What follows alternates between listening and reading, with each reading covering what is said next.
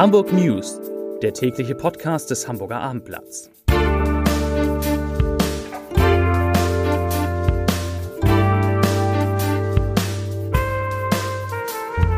Moin, mein Name ist Lars Heider und heute geht es um den Hamburger Verlag Gruner und Jahr, der eine neue Heimat in der Stadt gefunden hat. Weitere Themen Klimakleber protestieren vor einem Hamburger Hotel, die CDU protestiert gegen eine Reise von Bürgermeister Peter Tschentscher und das schöne Sommerwetter ist schon wieder vorbei. Dazu gleich mehr. Zunächst aber wie immer die Top 3, die drei meistgelesenen Themen und Texte auf abendblatt.de. Auf Platz 3 illegales Autorennen in Altona.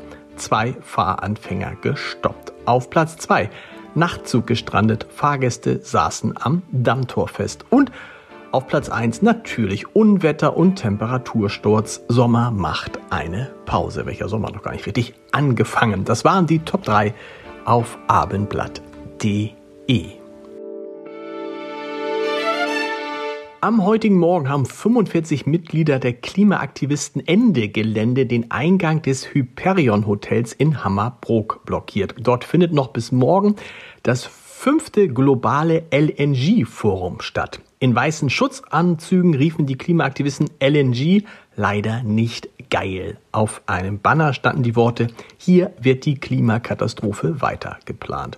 Die Polizei löste die Blockade auf, die Aktivisten leisteten keinerlei Gegenwehr. Und Rita Tesch, Sprecherin von Ende Gelände, sagte, ich zitiere, Gas ist ein Klimakiller. Doch statt schnellstmöglich auszusteigen, werden an der norddeutschen Küste Milliarden in neue LNG-Terminals investiert. Neu abgeschlossene LNG-Lieferverträge legen Gasimporte auf Jahrzehnte fest, schaffen Überkapazitäten und zementieren das langfristige Festhalten der Bundesregierung an fossilen Energieträgern. Dem stellen wir uns entgegen. Zitat Ende.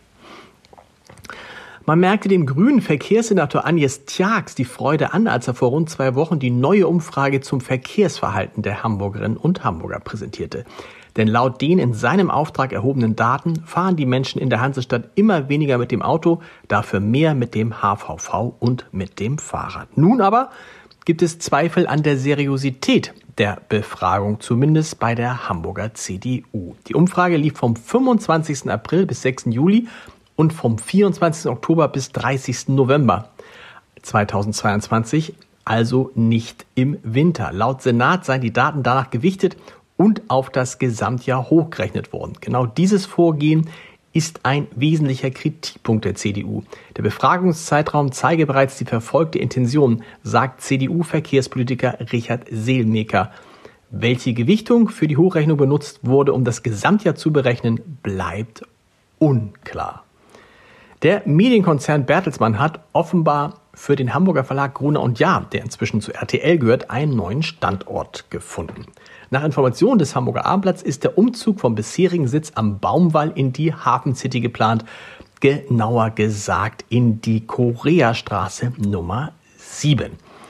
Ursprünglich hatte Gruner und Jahr auch in der Hafen City ein neues Gebäude mit 44.000 Quadratmetern Bürofläche errichten wollen. Diese Pläne haben sich seit längerem erledigt und auch ein Neubau als solches ist also vom Tisch jetzt, denn es ist geplant, in eine bereits bestehende Büroimmobilie zu ziehen. Dabei wird sich Gruner und Jahr deutlich verkleinern. Stehen am Baumwall bisher Flächen von rund 70.000 Quadratmetern zur Verfügung, sollen es künftig weniger als 20.000 Quadratmeter sein. Das lohnt sich finanziell.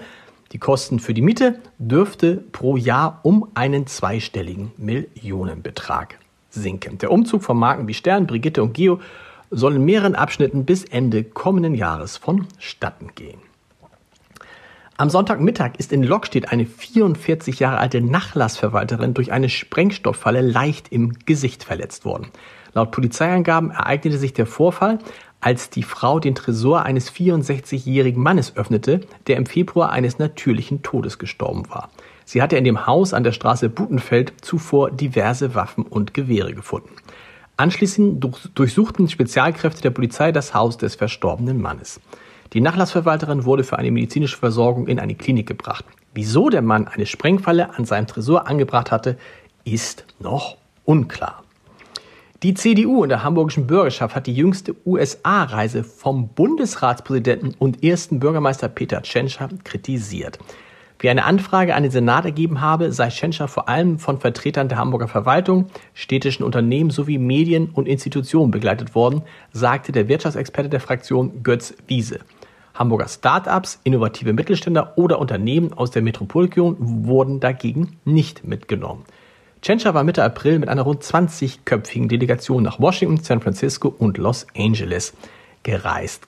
Und die CDU in Form von Herrn Wiese, Götz Wiese, moniert daran, ich zitiere, kein aktiver US-Politiker aus der ersten Reihe hat Zeit für den Präsidenten des Bundesrates gefunden.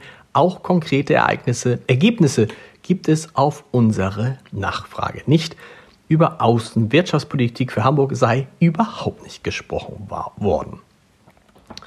Schöner könnte eine Woche kaum starten. Sonne bis zu 27 Grad, das fühlt sich an wie Sommer in Hamburg. Doch nun ist es erst einmal vorbei mit dem schönen Wetter.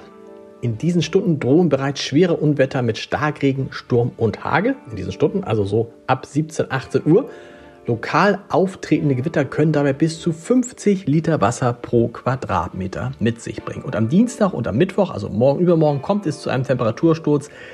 Nämlich dann gibt es nur noch Temperaturen zwischen 15 und 16 Grad. Donnerstag geht es dann wieder rauf in Richtung 18 Grad.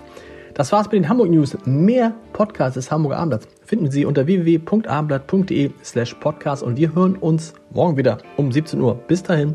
Tschüss.